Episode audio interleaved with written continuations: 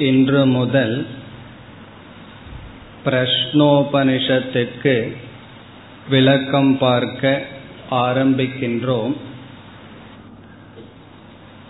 ஒவ்வொரு உபனிஷத்தை பார்க்கும் பொழுது பொதுவாக முகவுரையாக சில கருத்துக்களை பார்ப்போம். அதுபோல் இந்த உபனிஷத்திற்கும் பொதுவான ஒரு முகவுரையை பார்க்கின்றோம். நாம் பார்க்க இருக்கின்ற கருத்து மித்யா லக்ஷணம். மித்யாவினுடைய லட்சணம்தான் முகவுரையாக இப்பொழுது பார்க்க இருக்கின்றோம். வேதாந்தத்தில் பிரம்ம சத்தியம் என்பது எவ்வளவு முக்கியமோ அதேபோல் ஜெகத் மித்யா என்பது முக்கியம். ஆகவே நாம் மித்யா என்ற ஒரு தத்துவத்தை எடுத்துக்கொண்டு அதனுடைய லட்சணம் அது சம்பந்தமான விசாரத்தை இப்பொழுது செய்கின்றோம். சாஸ்திரமானது ஏதாவது ஒரு தத்துவத்தை நமக்கு புகட்ட வரும் பொழுது மூன்று படிகளில் அது செயல்படும். மூன்று படிகளில் சாஸ்திரம் நமக்கு போதனையை செய்யும். சாஸ்திரஸ்ய த்ரிவிதா பிரவருத்திகி என்று சொல்வார்கள். சாஸ்திரஸ்ய பிரவருத்திகி த்ரிவிதா. மூன்று படிகளில் சாஸ்திரம் நமக்கு கருத்தை போதிக்கும். முதல் படி உத்தேசக உத்தேசக. இரண்டாவது லக்ஷணம் இரண்டாவது நிலை லக்ஷணம் மூன்றாவது நிலை பரீக்ஷா. பரீக்ஷா. உத்தேசக லக்ஷணம் பரீக்ஷா. என்று மூன்று படிகளில் நமக்கு போதனை கிடைக்கும். இதனுடைய பொருள் என்ன என்றால் உத்தேசக என்பது சாஸ்திரம் எதை நமக்கு கூற விரும்புகின்றதோ அதை முதலில் கூறுதல். எந்த அறிவை புகட்ட விரும்புகின்றதோ அதை முதலில் தெளிவாக கூறுதலுக்கு உத்தேசக என்று சொல்லப்படுகிறது. ஒருவரை நாம் சந்திக்க போகின்றோம். அவரை சந்தித்தவுடன் நம்மிடம் என்ன கேட்பார்? என்ன உத்தேசத்தில் இங்கு வந்தீர்கள்? நீங்கள் இங்கு வந்ததனுடைய உத்தேசம் என்ன? உடனே நாம் கூறுவோம். இந்த காரணத்துக்காக உங்களை சந்திக்கின்றேன். இவ்விதம் உத்தேசக என்றால் எந்த ஒரு அறிவை சாஸ்திரம் நமக்கு புகட்டுமோ அதை முதலில் தெளிவாக கூறுதல். இரண்டாவது நிலை எதை சாஸ்திரம் கூறியதோ அதற்கு லட்சணம் கொடுக்கும். லட்சணம் உத்தேசம் முதலில் கூறப்படுவது அதற்கு அடுத்தது லட்சணம் சாஸ்திரம் எந்த ஒரு தத்துவத்தை நமக்கு புகட்ட விரும்புகிறதோ அதற்கு இலக்கணம் கொடுக்கும். மூன்றாவது பரீக்ஷா. பரீக்ஷா என்றால் விசாரம். அந்த லட்சணம் எப்படி சரி? எப்படி பொருந்துகிறது? லட்சணம் எப்படி குறையில்லை? இது சம்பந்தமான விசாரம். இவ்விதம் உத்தேசக லட்சணம் பரீட்சா என்ற விதத்தில் நமக்கு சாஸ்திரம் தத்துவ அறிவை கொடுக்கின்றது. இப்பொழுது வேதாந்த சாஸ்திரத்தின் உத்தேசம் என்ன என்பது கேள்வி.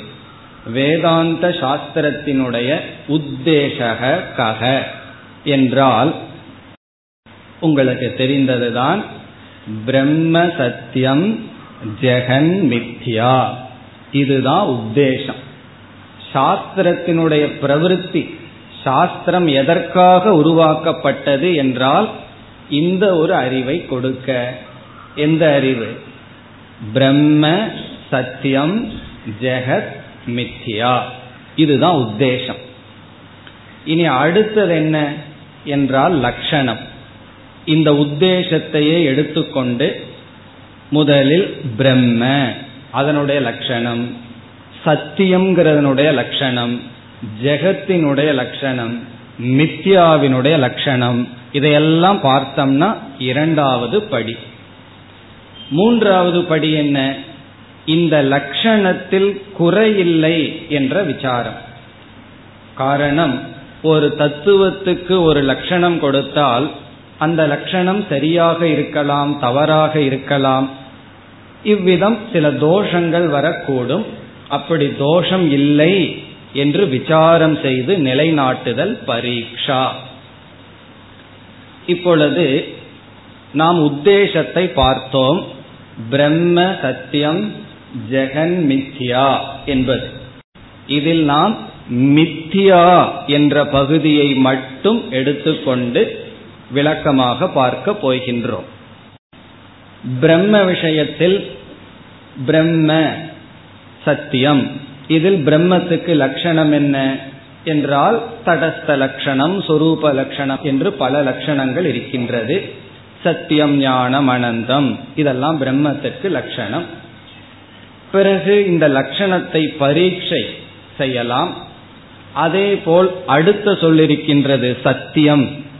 சத்தியம் என்பதற்கும் லட்சணம் இருக்கின்றது.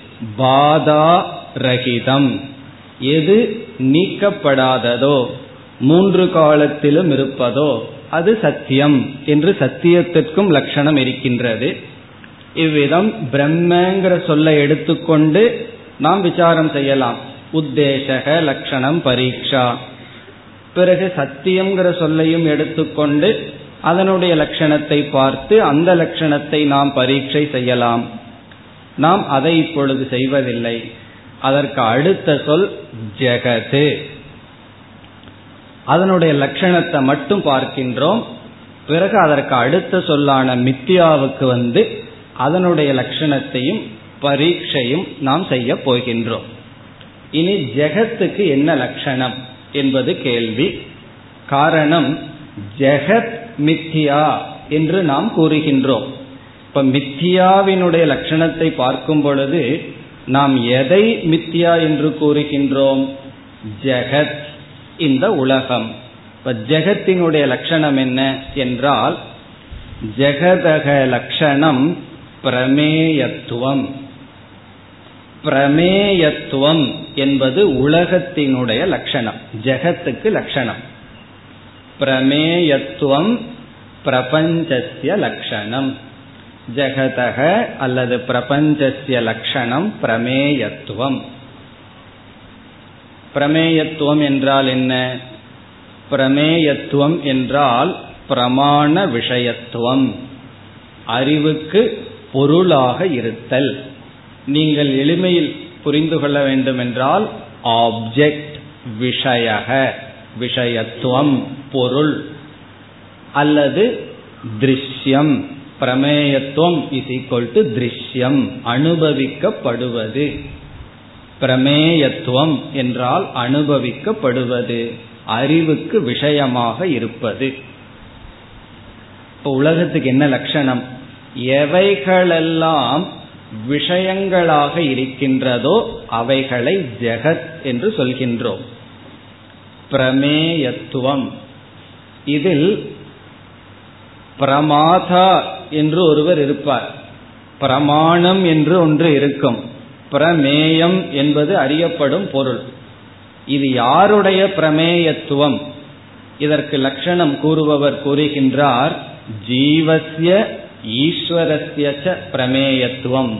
ஜீவனுக்கும் பிரமேயமாயிருக்கும் ஈஸ்வரனுக்கும் கூட பிரமேயமாக இருத்தல்.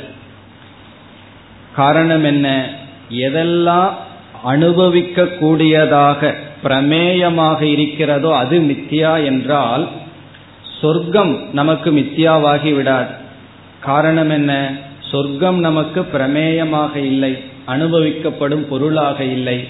ஆகவே ஈஸ்வரனுக்கு பிரமேயமாக எது இருக்கின்றதோ அதுவும் கூட. அல்லது யாரெல்லாம் யாருக்கெல்லாம் ஒரு பொருள் விஷயமாகிறதோ அது ஜெகது. அப்ப ஜெகத்துக்கு என்ன லட்சணம்? எதெல்லாம் அனுபவிக்கப்படுகிறதோ அது ஜீவனால் ஆகலாம் ஈஸ்வரனால் ஆகலாம் அல்லது யோகிகளால் ஆகலாம் யாரெல்லாம் எதையாவது அனுபவித்தால் அது ஜெகது இப்ப நான் இவைகளையெல்லாம் அனுபவிக்கின்றேன்னா எதையெல்லாம் அனுபவிக்கின்றேனோ பார்க்கின்றேனோ அது ஜெகத்து. அப்பொழுது நம்முடைய பஞ்ச கோஷங்களும் வந்துவிடும். காரணம் என்ன? பஞ்ச கோஷங்களும் அனுபவிக்கப்படும் பொருளாக இருக்கிறது. ஆகவே ஜெகத்தினுடைய லட்சணம் சர்வம் அனைத்தும். இந்த சர்வம்ங்கிறதுல திருக்க தவிர பார்க்கப்படுகின்ற அனைத்தும். அதுதான் ஜெகத்து. இனி அடுத்த சொல் மித்யா. ஜெகத்து மித்யா. நம்முடைய முகவரை எப்படி அமையப் போகிறது? இந்த மித்தியா என்ற ஒரு சொல்லை நாம் எடுத்துக்கொண்டு அதனுடைய லட்சணம் அதனுடைய பரீட்சா செய்ய போகின்றோம். மித்தியா என்ற ஒரு சொல் ஒரு விதமான இருப்பை குறிக்கின்றது. ஒரு விதமான இருப்பு. அந்த ஒரு விதமானங்கிறதுல தான் அனைத்து கருத்து அமைந்திருக்கின்றது. ஒரு விதமான இருப்பை குறிக்கின்ற சொல் ஒரு விதமான சத் மித்யா என்று சொல்லப்படுகின்றது. நெருப்பு இருக்கின்றது. அந்த நெருப்பினுடைய சொரூபம் தன்மை உஷ்ணம். ஆகவே எப்படி நாம் வழக்கில் கூறுவோம்? உஷ்ணத்துவம் அக்னேகே சொரூபம் அல்லது லட்சணம் உஷ்ணத்துவம் அக்னியினுடைய லட்சணம் இந்த இடத்துல துவம் என்றால் தன்மை என்று பொருள். மனுஷ்யத்துவம் மனித தன்மை. அதுபோல உஷ்ணத்துவம் உஷ்ணமாக இருக்கின்ற தன்மை அக்னியினுடைய சொரூபம் அல்லது லட்சணம் அதுபோல மித்தியாத்துவம். மித்தியாத்துவம் என்றால் மித்தியாவாக இருக்கின்ற தன்மை.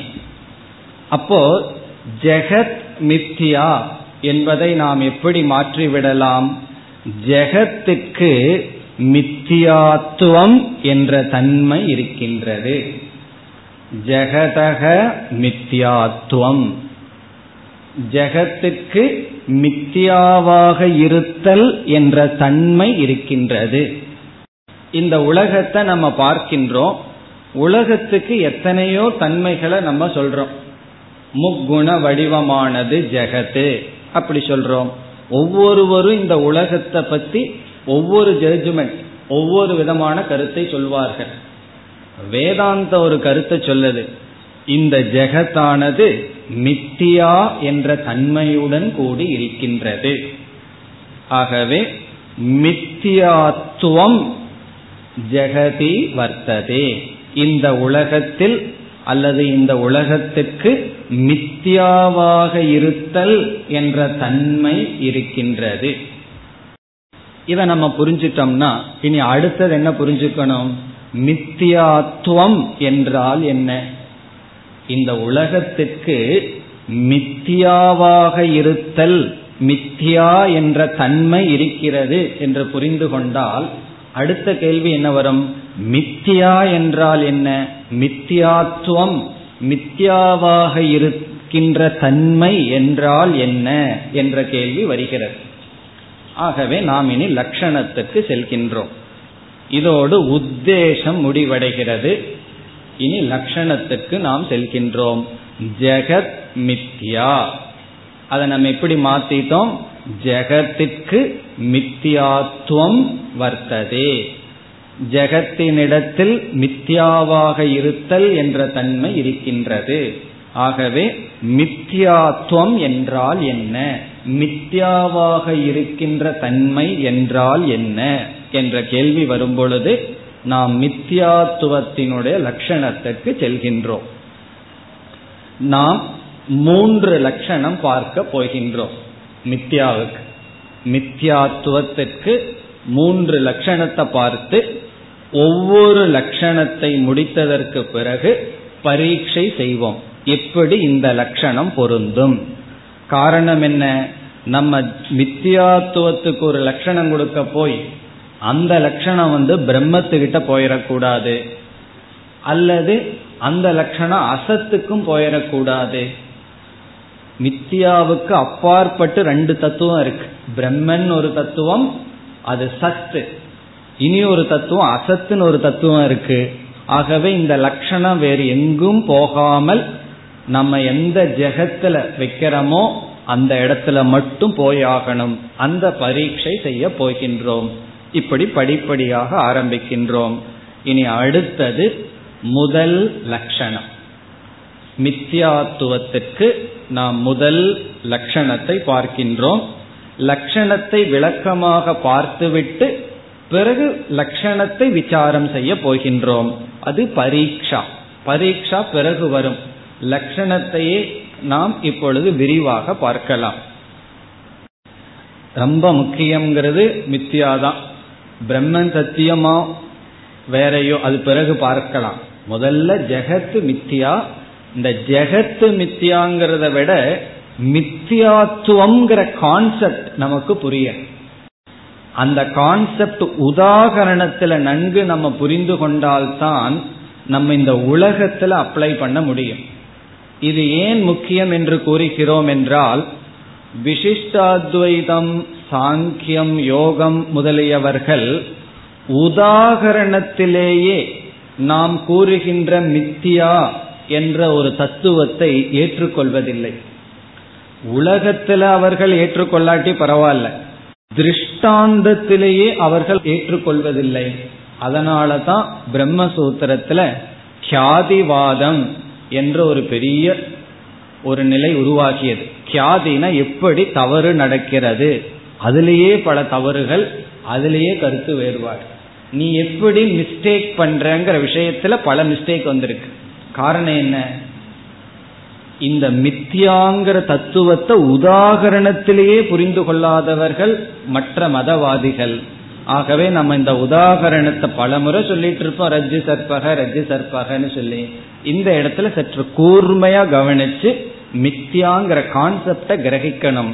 பிறகு அதை ஜெகத்தில் இருக்கிறதாக புரிந்து கொள்ள வேண்டும். இனி நாம் லட்சணத்திற்கு வருகின்றோம். முதல் லட்சணம் முதல் லட்சணத்தினுடைய முதல் பகுதி பிறகு இரண்டாவது பகுதியாக பார்க்கின்றோம்.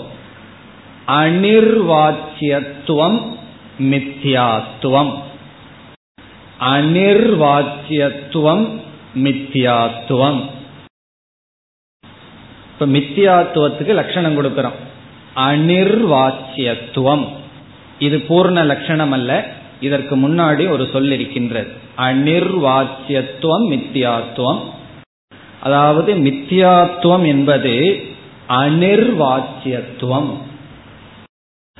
வாச்சியம் என்றால் வாக்கால் விளக்கக்கூடியது. வாச்சியம்.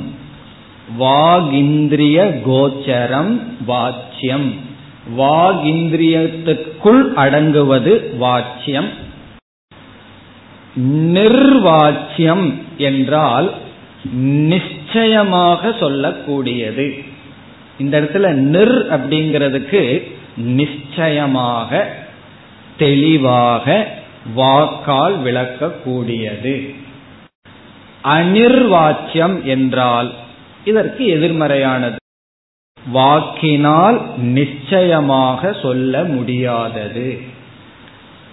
அனிர்வாச்சியம் என்றால் நிச்சயமாக தெளிவாக வாக்கினால் கூற முடியாத தன்மை. அந்த துவங்கிற வார்த்தை தன்மையை குறிக்கின்றது. இப்ப மித்தியாத்துவம் என்பது எது? வாக்கினால் நிச்சயமாக கூற முடியாத தன்மையாக இருக்கின்றதோ அந்த தன்மை மித்யாத்துவம் இனி அனிர்வாச்சியத்துவம்ங்கிறதுக்கு முன்னாடி ஒரு சொல் இருக்கின்றது எப்படிப்பட்ட அனிர்வாச்சியத்துவம் என்பது அது சேர்ந்துதான் பூர்ண லட்சணமாகின்றது. அதை நான் கூறி பிறகு விளக்கம் கூறுகின்றேன். இப்ப அனிர்வாச்சியத்துக்கு முன்னாடி போட வேண்டிய இனி ஒரு வார்த்தை. சதசத் அனதிகரணத்துவ ரூபம். சதசத் அனதிகரணத்துவ ரூப அனிர்வாச்சியத்துவம். சதசத் அனதிகரணத்துவ ரூப. சதசத்ங்கிறத பிரிச்சா சத் பிளஸ் அசத். சதசத் சத் பிளஸ் அசத் சதசத். சதசத் அனதிகரணத்துவ ரூப. அதிகரணம் நமக்கு தெரியும். அதுக்கு ஆப்போசிட் அனதிகரணம். ரூபம்னா தன்மை. இனி மித்தியாத்துவத்துக்கு பூர்ண லட்சணத்தை பார்த்தால் சதசத் அனதிகரணத்துவரூப அனிர்வாச்சியத்துவம் மித்தியாத்துவம். இதுதான் ஃபர்ஸ்ட் லட்சணம். லட்சணமே புரியலனா லட்சணம் புரிஞ்சதுன்னா மித்தியாத்துவம் புரிஞ்சிடும் அந்த மித்தியாத்துவத்தை புரிஞ்சுக்கிறதுக்கு தான் இப்ப லட்சணத்தை பார்க்க போறோம். அதனாலதான் லட்சணத்தை பொருளை பார்த்து பிறகு பரீட்சை வேற பண்ண போறோம். இந்த லட்சணத்தை எடுத்துக்கொண்டு. சதசத் அனதிகரணத்துவ ரூப அனிர்வாத்தியத்துவம். இதனுடைய பொருள் என்ன? முதலில் சத் என்ற சொல் அடுத்தது அசத் என்ற சொல் இருக்கின்றது. சத் அசத். ரெண்டு சேர்த்தா சதசத் அனதிகரணத்துவம். அதிகரணம் என்றால் ஆதாரம். அனதிகரணம் என்றால் ஆதாரமாக இல்லாமல் இருத்தல். இப்ப சத்துனா இருத்தல் அசத்துனா இல்லை. அதிகரணத்துவம்னா ஆதாரம். அனதிகரணத்துவம் என்றால் ஆதாரமாக இல்லாமல் இருத்தல். இதெல்லாம் சேர்ந்தா என்ன பொருள் கிடைக்கிறது என்றால் இருத்தல் என்பதற்கும் இருத்தல் என்பதற்கும் இல்லை என்பதற்கும் அதாவது சத்துக்கும் அசத்துக்கும் அதிஷ்டானமாக இல்லாத ஆதாரமாக இல்லாத ரூபமான ஆதாரமாக இல்லாத ரூபமான அனிர்வாக்கியத்துவம். சத்துக்கும் அசத்துக்கும் ஆதாரமாக இல்லாத ரூபமான அனிர்வாச்சியத்துவம் சத்துக்கும் அசத்துக்கும் ஆதாரமாக இல்லாத தன்மையுடன் கூடிய வாயால் விளக்க முடியாத ஒரு தத்துவம். இதெல்லாம் சுத்தி வளைச்சு சொல்றது. நேரடியா சொன்னால் எதை இருக்கின்றது என்றும் இல்லை என்றும் கூற முடியாதோ அது மித்தியா. அதுதான். கடைசியா அதை எழுதிக்குவோம். எதை இருக்கின்றது என்றும் இல்லை என்றும் கூற முடியாதோ அது மித்தியா. இருக்கின்றது என்றும் சொல்ல முடியாது இல்லை என்றும் சொல்ல முடியாதோ அது மித்தியா. ஒரு பொருளை இருக்குன்னு சொல்ல முடியாது இல்லைன்னு சொல்ல முடியாது. பிறகு அதை சொல்லித்தான் ஆகணும் என்ன பண்றது? சாஸ்திரம் மித்தியான்னு ஒரு வார்த்தையை கற்பனை பண்ணி வைத்து விட்டது. கண்டுபிடிச்சிருக்கு மித்தியாங்கிற வார்த்தை. காரணம் என்ன? ஒரு பொருளை இருக்குன்னு சொல்ல முடியல இல்லைன்னு சொல்ல முடியல அதே சமயத்துல அதை சொல்லியாக வேண்டிய சூழ்நிலை வந்திருக்கு. என்ன செய்யறது? மித்தியாங்கிற வார்த்தை சொல்லப்படுகிறது. அதனாலதான் முதல்ல பார்த்தோம் மித்தியா என்பது ஒரு விதமான இருப்பை குறிக்கின்ற சொல். ஒரு விதமான சத்தாவை குறிக்கின்ற சொல். அந்த சத்தா உண்மையில கிடையாது. அதே சமயத்துல அசத்தும் அல்ல. இனி அடுத்த படியில் இந்த லட்சணத்தை கூற வேண்டும் என்றால் மித்தியா என்பது சத்துக்கும் அதிகரணம் அல்ல அசத்துக்கும் அதிகரணம் அல்ல சதக அதிகரணம்ன அசதக அதிகரணம் ந அதுதான் மித்தியா. சத்துக்கும் அதிகரணம் அல்ல அசத்துக்கும் அதிகரணம் அல்ல இனி இதே லட்சணத்தை நாம் புரிந்து கொள்வதற்காக பிரசித்தமான உதாகரணத்தை முதலில் எடுத்துக்கொள்வோம். பிறகு ஜெகத்துல நம்ம சேர்த்தலாம். கயிற்றில் பாம்பை நாம் பார்க்கின்றோம். கயிறு இருக்கு.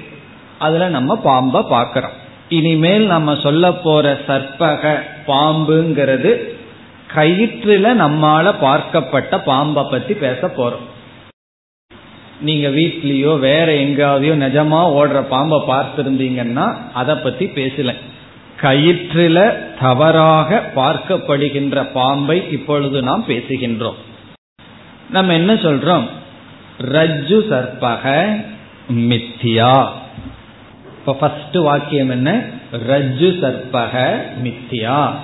இந்த கயிற்றினால் பார்க்கப்பட்ட பாம்பு இருக்கிறதே அதை நாம் மித்தியா என்று சொல்கிறோம். அந்த பாம்ப மித்தியான்னு சொல்றோம். அப்ப என்ன சொல்லலாம்? சர்ப்பத்தின் இடத்தில் மித்தியாத்துவம் வர்த்ததே.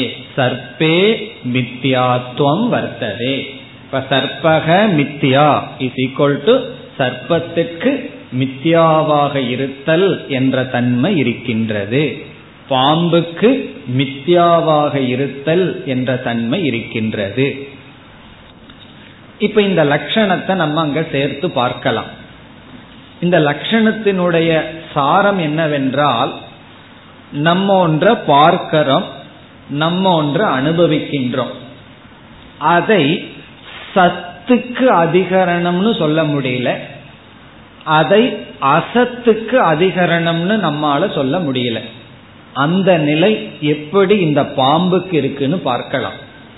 இப்ப வந்து நாம் பார்க்கின்ற இந்த பாம்பு சதக அதிகரணம்னு சொல்ல முடியுமோ? சத்துக்கு ஆதாரமாக இருக்கின்றது என்று சொல்ல முடியுமா? இந்த பாம்பை சத் என்று சொல்ல முடியுமா? நிர்வச்சனம் செய்ய முடியுமா? எப்படி? அயம் சற்பக.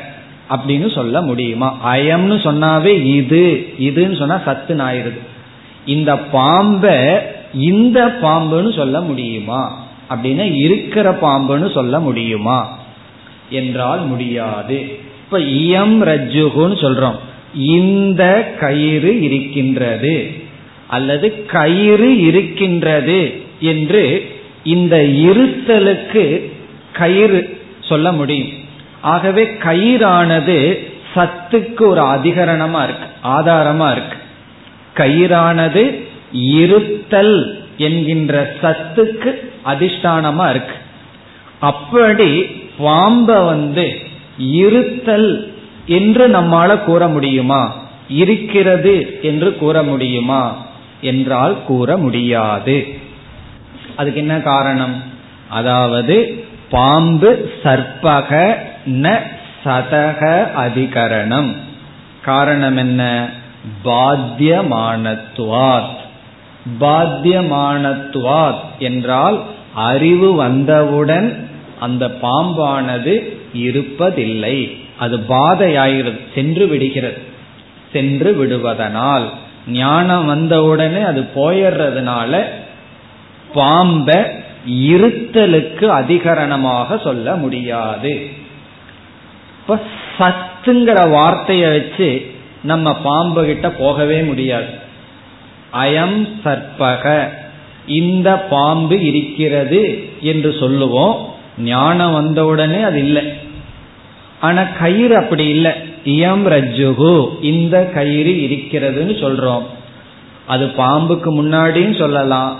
பாம்பை பார்த்துட்டு இருக்கும் போது சத்துக்கு கயிறு அதிகரணமா இருந்தது. பாம்பு போனதற்கு பிறகும் இயம் ரஜ்ஜுகு என்று சொல்லலாம். இந்த கயிறானது என்றுமே இருந்து கொண்டு இருக்கிறது. என்றுமேன்னு சொன்னா பாம்பை வச்சு புரிந்து கொள்ள வேண்டும்.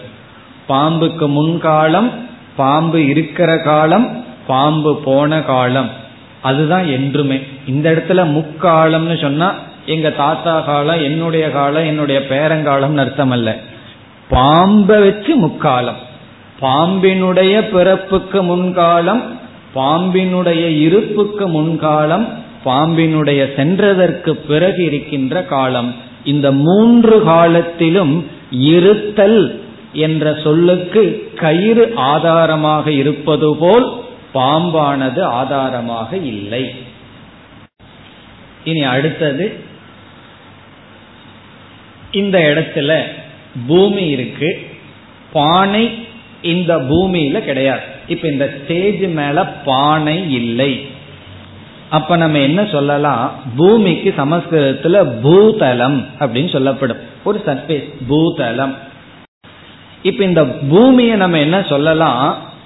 கட அபாவசிய அதிகரணம் அப்படின்னு சொல்லலாம். அதாவது இந்த நிலமானது பானை இல்லாத இடம் அப்படின்னு சொல்லலாம். அப்போ பூதளத்தை நம்ம என்னன்னு சொல்லிடலாம்? ஒன்று அசத்துக்கு அதிகரணம்னு நம்மால சொல்ல முடியும். அசத்துனா இல்லை. இல்லாததற்கு அதிகரணம்னு சொல்லலாம். கட அபாவசிய அசதக அதிகரணம் பூதலம். அல்லது என்னுடைய பாக்கெட் தன அபாவசிய அதிகரணம்னு சொல்லலாம். சொன்னா புரிஞ்சிடும்.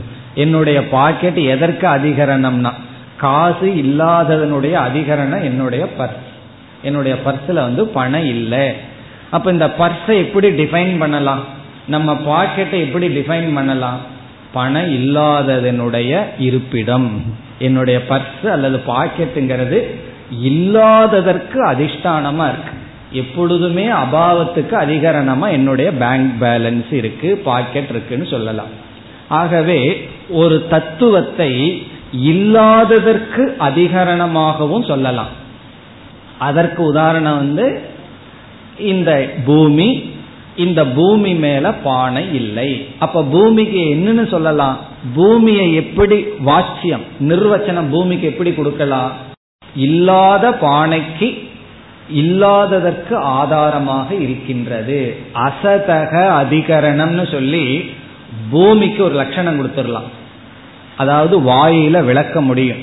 அதே போல என்னுடைய பாக்கெட் என்னன்னா எப்பவும் பணம் இருக்கிறது இல்லை இல்லாத பணத்துக்கு பாக்கெட்டு தான் அதிகரணமா இருக்குன்னு சொல்லலாம். அப்படி சர்ப்பத்தை அசத்துக்கு அதிகரணம்னு சொல்ல முடியுமா? இல்லாமைக்கு அத்தியந்தமா இல்லாததற்கு அதிகரணம் பாம்புன்னு சொல்ல முடியுமா? என்றால் சொல்ல முடியாது. அசதக அதிகரணம் அபி ந பிரதீதேகே. அதற்கு காரணம் என்னன்னு சொன்னா அதை நாம் அனுபவிப்பதனால். இப்ப சர்ப்பம்ங்கிறது பாம்புங்கிறது இல்லதான் ஆனாலும் இல்லாததற்கு அதிகரணம்னு சொல்ல முடியாது. தெரிந்து கொண்டிருப்பதனால். அதனால என்னன்னா சர்ப்பத்தை அசத்துன்னு சொல்ல முடியாது. பாம்ப வந்து அசத் என்றும் சொல்ல முடியாது. நார்மலா நம்முடைய டெண்டன்சி என்ன? உன்னை சத்துன்னு சொல்ல முடியலன்னா உடனே அசத்து தானே. இப்போ ஒருவனை பார்த்து அவன் நல்லவன் அல்ல அப்படின்னா உடனே என்ன அர்த்தம்? கெட்டவன் தான். இது அல்லன்னா அதுக்கு ஆப்போசிட்டா தானே நம்ம மனது போகும். பாம்ப வந்து இருக்குன்னு சொல்ல முடியாது. அப்படின்னு சொன்ன உடனே மனசுல என்ன தோணும்? சரி இல்லைன்னு சொல்ல வேண்டியது தானே என்றால் இல்லைன்னு சொல்ல முடியாது. காரணம் என்ன? அது இல்லை என்றிருந்தால் அந்த பாம்பு இல்லாமலேயே இருந்திருந்தால் நமக்கு பயம் வந்திருக்குமா? அதை கண்டு நம்ம ஓடுவோமா? நம்ம ஏதோ ஒரு செயல் அது படுத்துதே. ஒன்று இருந்தா அது எப்படி நம்ம பிரவர்த்திக்க வைக்குமோ அதே செயல் அது செய்யறதுனால அது மட்டுமல்ல நம்ம இந்திரியத்துக்கு கோச்சரமா இருந்து அனுபவத்துக்கு இருப்பதனால் அது அசத் என்றும் சொல்ல முடியாது. இப்ப இந்த பூமியை என்னன்னு சொல்லலாம்? அசதக கடசிய இல்லாத பானைக்கு ஆதாரம்னு சொல்லலாம். அப்படி பாம்ப இல்லாததற்கு ஆதாரம்னு சொல்ல முடியாது. அது நமக்கு தெரிந்து கொண்டு இருப்பதனால். இப்ப இவ்வளவு நேரம் பேசுனதனுடைய சாரம் என்ன என்றால் அந்த பாம்ப இருக்குன்னு சொல்ல முடியாது இல்லைன்னு சொல்ல முடியாது. அதுதான் சாரம். ஏதோ பூமி அசதக அதிகரணம்னு புரியாம இருக்கேன்னு நினைக்க வேண்டாம். சாரம் இவ்வளவுதான். வாயால இந்த பாம்ப இருக்குன்னு சொல்ல முடியல இல்லைன்னு சொல்ல முடியவில்லை. அதுக்கு காரணத்தை தெரிஞ்சிருக்கணும். ஏன் பாம்பை இருக்குன்னு நிர்வச்சனம் பண்ண முடியல? வாயால சொல்ல முடியல. காரணம் அறிவு வந்தவுடன் சென்று விடுவதனால். அறிவு வந்தவுடன் ஓடி போற ஒன்ன நம்ம இருக்குன்னு எப்படி சொல்ல முடியும்? ஆகவே இந்த பாம்பை இருக்கு என்றும் நம்மால் கூற முடியாது. சரி இல்லை என்று சொல்லிவிடலாமா? என்றால் இல்லை என்றும் சொல்ல முடியாது. அது தெரிவதனால். அதைத்தான் பிரதீதி என்று சொல்வது. பிரதீதினா அப்பியரன்ஸ் அது தோன்றுவதனால் தோன்றிக்கொண்டு இருப்பதனால்.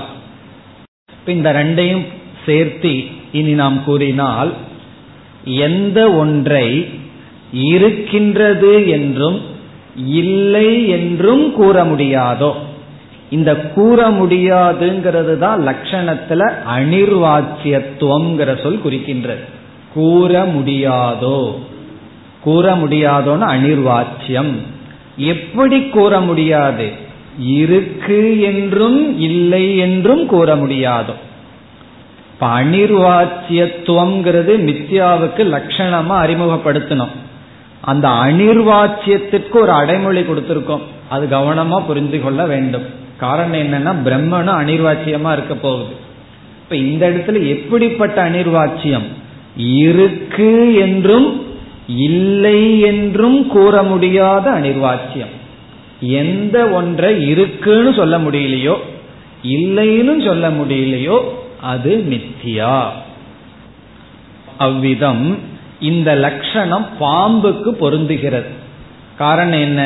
பாம்பை இருக்குன்னு சொல்ல முடியல இல்லைன்னு சொல்ல முடியல. இதத்தான் நம்ம டெக்னிக்கலா என்ன சொன்னோம்? சதக அதிகரணம்னு அசதக அதிகரணம் ந சத்துக்கு அதிகரணமாகவும் இல்லை அசத்துக்கு அதிகரணமாகவும் இல்லை. இப்ப சத்துக்கு அதிகரணமா இருக்கிறதுக்கு உதாரணம் அந்த பாம்புக்கு கீழ் இருக்கின்ற கயிறு. பாம்புக்கு கீழ் இருக்கிற கயிறு சத்துக்கு அதிகரணமா இருக்கு. அசத்துக்கு அதிகரணமா இருக்கிற உதாரணம் இப்ப நம்ம ஸ்டேஜ் தான். எப்படிப்பட்ட அசத்து? பானை. பானைங்கிற அசத்துக்கு அதிகரணமா இந்த ஸ்டேஜ் இருக்கோ இந்த பூதலம் இருக்கோ அப்படி பாம்பு இல்லை என்று எந்த ஒன்றை இருக்குன்னு சொல்ல முடியலையோ இல்லைன்னு சொல்ல முடியலையோ அது மித்தியா இந்த சொல்ல முடியாதுங்கிறது தான் அனிர்வாக்கியத்துவம் இப்ப எப்படிப்பட்ட அனிர்வாச்சியத்துவம் இருப்பதாகவும் இல்லை என்பதாகவும் வாக்கால் கூற முடியாதோ அது மித்தியா. இனி இந்த லட்சணம் எங்க நம்ம சேர்க்கணும்? ரஜ்ஜு சர்ப்பத்திலேயே இருந்துட்டு பாம்போட நம்மளும் போயிடக்கூடாது. அதை வச்சுட்டு எங்க போய் இதை பொருத்தணும்? என்றால் இந்த பிரபஞ்சத்துல இந்த தன்மை இருக்கான்னு பார்க்கணும். சாஸ்திரம் என்ன சொல்லுது? இந்த பிரபஞ்சக மித்தியா ஜெகத் மித்தியா என்று சொல்லுது. இப்ப ஜெகத் மித்தியா என்றால் என்ன அர்த்தம்? இந்த ஜெகத்தை இருக்குன்னு நம்மால சொல்ல முடியாது. அதே சமயத்துல இல்லை என்றும் நம்மால் சொல்ல முடியாது. மற்ற மதவாதிகளெல்லாம் நம்ம மித்தியான்னு சொன்ன உடனே அவர்களுக்கு கோபம் வந்து என்ன சொல்கிறார்கள்? நீ தான் அனுபவிக்கிறையே இருக்கே என்று சொல்கிறார்கள். நம்ம சொல்றோம் இருக்கு நான் இல்லைன்னு சொல்லலையே. யாராவது வந்து இவ்வளவு பெரிய இருக்கிற ஜெகத்தை மித்தியான்னு சொல்கிறீர்களே அது இருக்கே என்றால் நம்ம என்ன பதில் சொல்லுவோம்? இல்லைன்னு நான் என்னைக்கு சொன்னேன்? அப்படின்னு கேட்டுருவோம். ஜெகத்து இருக்கே என்றால் நம்ம கேட்கிற கேள்வி நான் இல்லைன்னு சொன்னாத்தேன நீ வந்து இருக்குன்னு என்னிடத்துல வர வேண்டும். பிறகு அவர்கள் என்ன சொல்லுவார்கள்? இது நித்தியமா இருக்கே என்று சொன்னால் இருக்குன்னு யாரு சொன்னான்னு கேட்டுருவோம். இப்ப யாரு நம்ம இடத்துல எந்த மதவாதிகள் வந்து இந்த ஜெகத்தை பத்தி பேசுனா நான் இருக்குன்னு சொல்லல இல்லைன்னு சொல்லவில்லை. பிறகு எல்லோருக்குமே இந்த ரகலை பண்ண வேண்டாம் சமரசமா போலான்னு ரொம்ப பேர்த்துக்கு ஆசை. எதுக்கு உன்னுடைய கட்சி என்னுடைய கட்சின்னு? ரெண்டையும் சேர்ந்து வச்சுக்குவோமேன்னா. அது ரொம்ப பேர் இந்த சமரச சன்மார்க்க சங்கம் செய்வார்கள் அல்லவா? அப்படி பண்ணிடலாமே நம்ம வந்து ஒருத்தன் இல்லைன்னு சொல்றான் ஒருத்தன் இருக்குன்னு சொல்றான் இருக்கு இல்லை ரெண்டினுடைய சேர்க்கையா வச்சுக்கலாமே. ந உபயாத்மிகானோ. அதை சேர்க்க முடியாது. காரணம் இருக்கிறது இல்லை என்பது வெளிச்சத்துக்கும் இருளுக்கும் சமம். ரெண்டையும் சேர்ந்த தன்மையுடையதுன்னு சொல்லவே முடியாது. ஆகவே இந்த பிரபஞ்சம் அல்லது மித்தியா இருப்பதும் அல்ல இல்லாமல் இருப்பதும் அல்ல இருப்பது இல்லாமை இதனுடைய சேர்க்கையும் அல்ல. இந்த லட்சணத்துல அந்த சேர்க்கையை நம்ம சேர்த்துக்கல. காரணம் என்னன்னா அது ரொம்ப சுலபம். இருப்பது அல்ல இல்லாதது அல்ல இருப்பது இல்லாதது இதனுடைய சேர்க்கையும் அல்ல. பிறகு என்னதான் இதுனா ஒன்னும் தெரியாம திரு திருன்னு முழிச்சுட்டு பார்ப்போமே அதுதான். அந்த நிலைக்கு நம்ம வந்துடணும் இந்த பிரபஞ்சம் என்னன்னு புரியலையே அப்படின்னு புரிஞ்சிடுதுன்னா புரிஞ்சிடுது. எப்பொழுதுனா ஒண்ணுமே புரியலையே. கிளாஸ் ஆரம்பிக்கும் போது புரிஞ்ச மாதிரி இருந்தது. கொஞ்சம் கொஞ்சம் போகும்போது புரியலையேன்னா விளக்க முடியாது புரிஞ்சு கொள்ள முடியாதுங்கிறத புரிஞ்சிட்டு இருக்கோம் ஆகவே இதை ஒண்ணுமே பண்ண முடியாது. வியவஸ்தையற்றது. நம்ம மனசு வந்து கௌடபாதர் சொல்ற காரிய காரண பத்தம் எல்லாத்துக்கும் ஒரு விவஸ்தை வேணும். எல்லாத்துக்கும் ஒரு காரிய காரணத்தை ட்ரேஸ் அவுட் பண்ணியே பழகி பழகி திடீர்னு எந்த விவஸ்தை இல்லாம ஒண்ணு வந்து நின்னதுன்னு சொன்னா நம்ம பிரமிச்சு போயிடுவோம். திடீர்னு வீட்டுக்குள்ள வந்து ஏதாவது ஒன்று வந்து நின்னதுன்னு வச்சுக்கோங்களேன். முன்பின் தெரியாம ஏதாவது ஒரு உருவம் வந்து நின்னா என்ன ஆகும்? அது போல திடீர்னு சாஸ்திரம் நம்ம என்ன செய்து விட்டது? இந்த உலகத்தையே அப்படி காமிச்சிருது. அது எதனோடும் காரிய காரணம் அல்ல அது ஜஸ்ட் வெறும் அப்பியரன்ஸ் தான். வெறும் தோற்றம் தான். இப்ப இந்த ஜெகத்தை நம்ம இருக்குன்னு சொல்ல முடியாது. காரணம் பாத்தியமானத்துவா. இந்த ஜெகத் நீக்கப்படுகிறது. இப்ப இந்த ஜெகத்துக்கு இப்ப அப்ளை பண்ணுவோம் இந்த லட்சணத்தை. பாம்பை எப்படி இருக்குன்னு சொல்ல முடியாதோ அப்படி இந்த உலகத்தை இருக்குன்னு சொல்ல முடியாது. அது நீங்கப்படுவதனால். யாரால பாத்தியம்னா? முதல்ல சாஸ்திர பாத்தியம். சாஸ்திரமே சொல்லுது நேக நானாஸ்தி கிஞ்சன. அப்படின்னு உபனிஷத்தே இந்த ஜெகத்தை நீக்குகிறது பாதை செய்கிறது. அது மட்டுமல்ல நம்ம சுஷுப்திக்கு போகும் பொழுது ஜாகிரத் பிரபஞ்சம் பாதை ஆகின்றது கனவு நிலைக்கு போகும் பொழுதும் இந்த பிரபஞ்சம் பாதை ஆகின்றது கனவும் ஆழ்ந்த உறக்கத்தில் நீக்கப்படுகின்றது. ஆகவே இந்த ஜெகத் சென்று விடுவதனால் இந்த ஜெகத்தானதை இருக்கு என்று சொல்ல முடியாது. இதை நம்ம புரிஞ்சிட்டோம்னா எல்லாமே நம்ம வச்சிருக்கணும் நம்ம கிட்ட இருக்கணுங்கிற ஆசை நம்ம விட்டு போயிடும் எல்லாம் நம்ம கிட்ட இருக்கணும்னு ஏன் நினைக்கிறோம்? அது இருக்குன்னு நினைக்கிறதுனால. இல்லைன்னு புரிஞ்சிட்டோம்னா ஏதாவது தொடர்ந்து இருந்தா தான் ஆச்சரியப்படணும். பணம் தொடர்ந்து நம்ம கிட்ட இருந்தா ஆச்சரியப்படணும். அது எப்படி மித்தியாவாச்சே இருக்கேன்னு ஆச்சரியப்படணும். ஆனா இந்த உலகத்துல நம்முடைய எதிர்பார்ப்பு என்ன? எல்லாம் தொடர்ந்து இருக்கணுங்கிற எதிர்பார்ப்பு. அதுதான் பிராந்தி என்று சொல்லப்படுகிறது. சரி இந்த ஜெகத்தை அசத்துன்னு சொல்லி விடலாமா?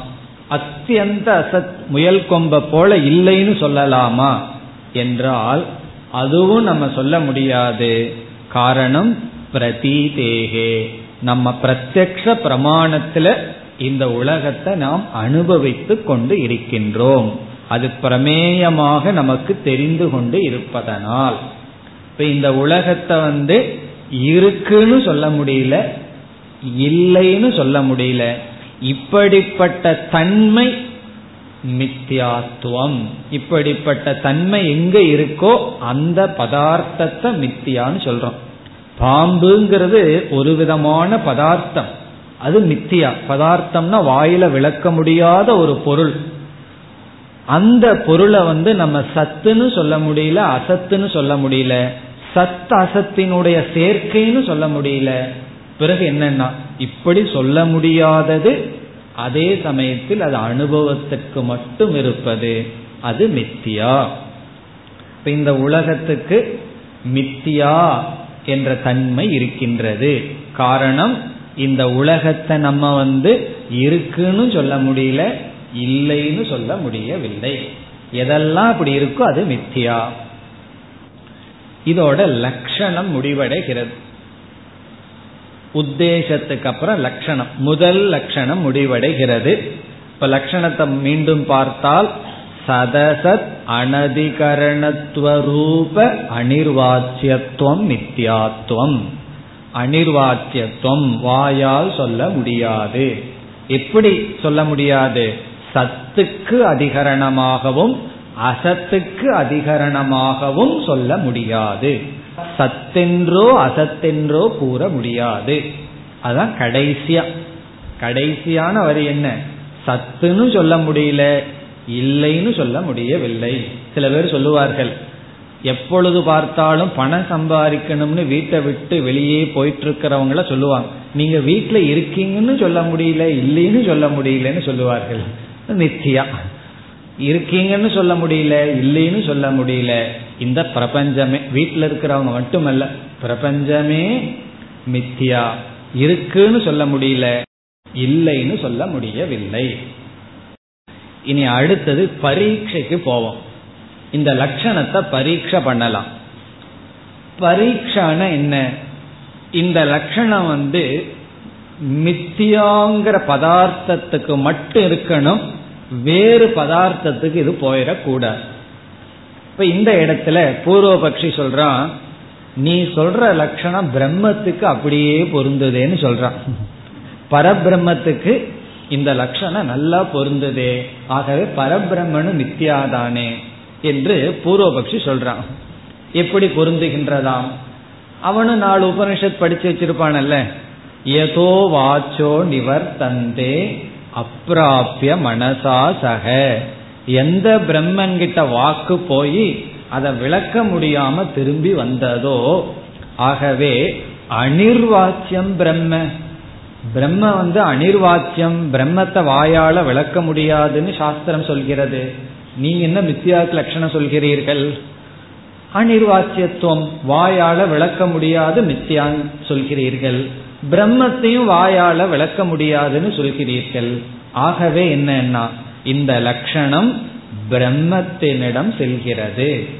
இந்த லட்சணம் பிரம்மத்துக்கிட்ட போனதுனால பிரம்ம எங்களுக்கு பிடிக்காததுனால அந்த பிரம்மத்தை நாங்க மித்தியா என்று எடுத்துக் கொள்கின்றோம் என்று ஒருத்தன் சொல்றான். இது ஒரு விதமான வைதிகன். பிறகு சூன்யவாதி இருக்கானே அவன் என்ன சொல்றான்? இந்த லட்சணம் என்னுடைய சூன்யத்துக்கு போகுதே என்று சொல்றான். அசத்துக்கு போகுதுன்னு சொல்றான். காரணம் என்ன? சூன்யத்தையும் உன்னால வாயில விளக்க முடியுமா? இல்லாததை போய் நீ விளக்க முயற்சி செய்தால் வெற்றி அடைவாயா? ஆகவே அனிர்வாச்சியத்துவம் என்கின்ற உன்னுடைய லட்சணம் பிரம்மத்துக்கிட்டேயும் போகுது அசத்துகிட்டையும் போகுது. அதாவது பூர்ணமா சத்து அதனிடத்திலையும் போகுது. பூர்ணமான அசத்திடமும் இது செல்கிறது. அனிர்வாச்சியத்துவம்ங்கிறது நம்ம இந்த ரெண்டும் கெட்டான்னு ஒன்னு இருக்கு அதுன்னு சொன்னோம். அது சத்தும் அல்ல அசத்தும் அல்ல என்னும். அவன் சொல்றான் இந்த லட்சணம் சத்து கிட்டையும் போகுது அசத்து கிட்டையும் போகுது மித்தியாத்துவங்கிறது கிடையவே கிடையாதுங்கிறான். அதனால இந்த பூர்வபக்ஷி மித்தியா என்பது உன்னுடைய மனசில் இருக்கிற கற்பனை தான். மித்தியாங்கிற எண்ணம் மித்தியா இந்த லட்சணம் வந்து பிரம்மத்துக்கிட்டையும் போகுது அசத்துக்கிட்டையும் போகுது. இது எப்படி இல்லை என்பதுதான் நம்முடைய பரீட்சா. இந்த லட்சணம் வந்து பிரம்மத்துக்கிட்டையும் போகல அசத்துக்கிட்டையும் போகல. இல்லாததிடமும் இந்த லட்சணம் போக கிடையாது. என்னைக்குமே இருக்கிற வஸ்துகிட்டையும் இந்த லட்சணம் போகல. இது மித்தியா வஸ்துவுக்கு மட்டும் போகுது. மித்தியா தத்துவத்திடம் மட்டும் இந்த லட்சணம் செல்கிறது என்று பார்ப்பதுதான் பரீட்சை. பரீட்சைன்னு சொன்னாவே எப்படி இந்த லட்சணம் சரி? இந்த லட்சணம் குறையில்லை என்று நிலைநாட்டுவதுதான் பரீட்சா. ஆகவே இப்பொழுது நம்ம பரீட்சைக்கு போறோம். பரீட்சைக்கு போறோம்னு என்ன அர்த்தம்? இந்த லட்சணம் பிரம்மத்திடம் செல்வதில்லை என்று நிலைநாட்ட போகின்றோம். நம்ம முதல்ல அந்த பூர்வபக்ஷிகிட்ட என்ன சொல்றோம்? பிரம்மன் அனிர்வாச்சியம்ங்கிறத நான் ஏற்றுக்கொள்கிறேன். அவனுக்கு ஒரு கொஞ்சம் இடைக்கால சந்தோஷம் கொடுக்கணும் அல்ல அதனால என்ன சொல்லிடுறோம்? பிரம்மன் அனிர்வாச்சியம்தான் பிரம்மனை வந்து வாயால விளக்க முடியாதுங்கிறத நான் ஒத்துக்கிறேன். இருந்த போதிலும் இந்த லட்சணம் அங்கு போகாது. ஏன் என்றால் இந்த பூர்வபக்ஷி என்ன பண்ணியிருக்கான்? அனிர்வாச்சியம்ங்கிறத மட்டும் எடுத்திருக்கான். அதற்கு முன்னாடி எப்படிப்பட்ட அனிர்வாச்சியம்ங்கிறத அவன் கவனிக்கல. நம்ம என்ன சொல்றோம்? மித்யாவுக்கு சதசத் அனதிகரணத்துவ ரூப அனிர்வாச்சியம்னு சொல்லியிருக்கோம். சத்தென்றும் அசத்தென்றும் சொல்ல முடியாது. வெறும் சொல்ல முடியாதது மித்தியான்னு சொல்லல. சொல்ல முடியாதது மித்தியானா மாமியாருடைய கேரக்டரையும் கூட சொல்ல முடியாம இருக்கு. ஒரு ஒன் நேரம் இப்படி இருக்கு ஒரு நேரம் இப்படி இருக்கு அது மித்தியாவாயிரும் அல்லவா? ஆகவே எத்தனையோ விஷயத்துல சொல்ல முடியாதுதான். ஒரு ஜிலேபி சாப்பிட்டோம்னா அந்த சுவை எப்படி இருக்குன்னு சொல்ல முடியாதுதான். அப்படி வாயால சொல்ல முடியாதது மித்தியான்னு சொல்லலை. அப்படி பார்த்தா அன்பு பொறாமை இப்படிப்பட்ட உணர்வுகள் குணம் இருக்கு. அதையும் நம்ம வாயால சொல்ல முடியாததுதான். ஆனா நம்ம எல்லாத்து மனசுலயும் அது இருக்கிறதுனால புரிஞ்சுக்கிறோம். ஒருவருக்கு மட்டும் தனிப்பட்ட உணர்வு இருந்ததுன்னா அது யாருகிட்டையும் அவர் சொல்ல முடியாது. அப்படி சொல்ல முடியாதது மித்தியான்னு சொல்லவில்லை. இப்படி சொல்ல முடியாதது மித்தியான்னு நம்ம சொல்லியிருக்கோம். அந்த இப்படி சொல்ல முடியாததுங்கிறத பூர்வபக்ஷி விட்டு விட்டான் சத்தென்றும் அசத்தென்றும் சொல்ல முடியாதது மித்யா. பிறகு பிரம்மன் வேறு விதமான அனிர்வாச்சியம் மித்யா சதசத் அனதிகரணத்துவ ரூப அனிர்வாச்சியம் இப்ப மித்தியாங்கிறது வந்து இருக்கு இல்லை என்று சொல்ல முடியாத ரூபமானது. பிரம்மன் இப்படி அனிர்வாச்சியம் அல்ல வேறு விதத்தில் அனிர்வாச்சியம் என்பது நம்முடைய பதில். இப்ப நம்முடைய பதில் என்ன? பூர்வபக்ஷி எதை பிடிச்சிட்டு இந்த கேள்வியை கேட்டா வாயால விளக்க முடியாதது மித்தியா என்று நீ கூறினால் பிரம்மனும் மித்தியாதானே என்று அவன் கூறினான்.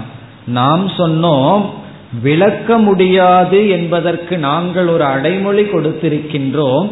இருக்கின்றது அல்லது இல்லை என்று விளக்க முடியாது. அப்படிப்பட்ட அனிர்வாச்சியத்துவம் என்றுதான் மித்தியாத்துவத்திற்கு நாங்கள் கூறினோமே தவிர வெறும் அனிர்வாச்சியத்துவம் மித்தியா என்று சொல்லவில்லை என்று பதில் சொல்லி விடுகிறோம் இதோடையே பூர்வபக்ஷி என்ன பண்ணணும்? நான் இனி பூர்வபக்ஷி அல்ல என்று அவன் ஒத்துக்கணும். காரணம் என்ன? நீ வந்து ஒரு பகுதியை எடுத்துட்டான். என்னுடைய லட்சணத்துல ஒரு பகுதியை எடுத்துட்டு நான் கொடுத்த லட்சணத்துல ஒரு அம்சத்தை எடுத்துட்டு இந்த கேள்வியை கேட்டிருக்க. இனியொரு அம்சத்தை நீ பார் என்று அவனுக்கு இனியொரு அம்சத்தையும் காட்டுகின்றோம். என்னைக்குமே சந்தேகம் எப்பொழுது வருமோ எப்பொழுது நம்ம பூர்வபக்ஷி ஆகிறோமோ அப்பொழுதெல்லாம் ஒரு அம்ச திருஷ்டி ஒரு அம்ச சிரவணம். அதனால வர்ற விளைவு.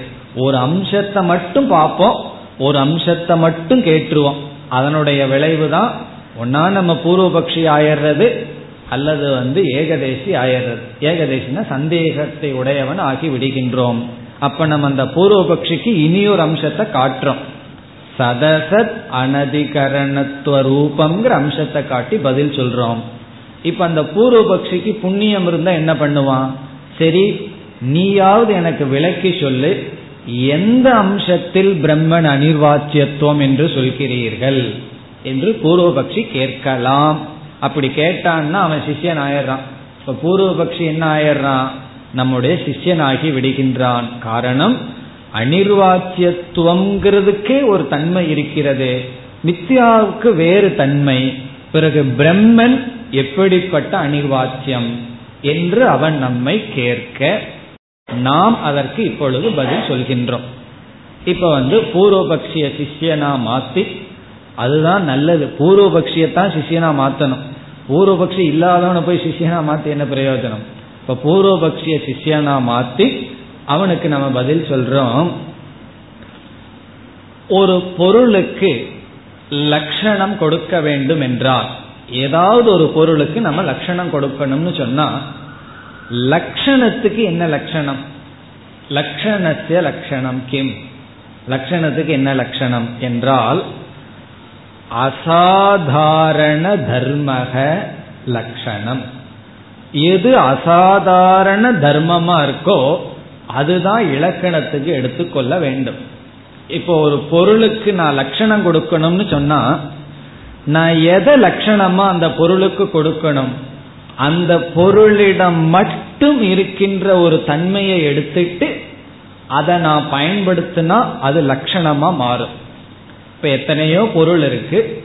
அந்த பொருளுக்கு நான் லட்சணம் கொடுக்கணும்னா அந்த பொருளிடம் மட்டும் இருக்கின்ற தன்மைக்கு அசாதாரண தர்மக. சாதாரண தர்மம்னா எல்லா இடத்துலயும் இருக்கு.